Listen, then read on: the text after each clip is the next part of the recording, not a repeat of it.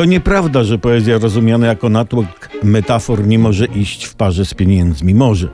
Na konferencji prasowej e, prezes NBP Adam Glapiński to udowodnił.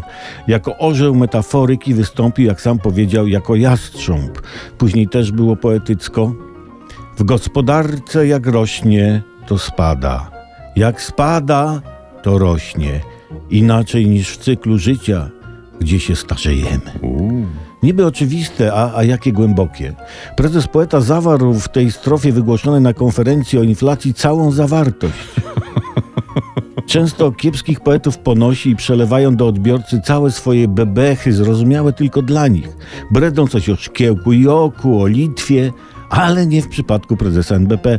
Tu logika trzymana jest na wodzy, by konsument poezji zrozumiał i miał satysfakcję. Oto przykład.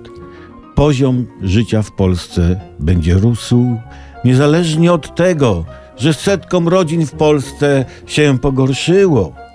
Dobry poeta troszczy się o odbiorcę, o jego ja, o jego dobrostan, o jego radosną wewnętrzną równowagę. Gotówka daje wolność w każdym znaczeniu, również w samopoczuciu. Dobra poezja powinna być zaangażowana i poruszać istotne problemy, na przykład zwierząt, co pan prezes czyni. Bo psy nie powinny w budzie mieszkać, ale w domu, jak dwa moje wilczury. Te dwa wilczury jakby nie wprost uosabiają.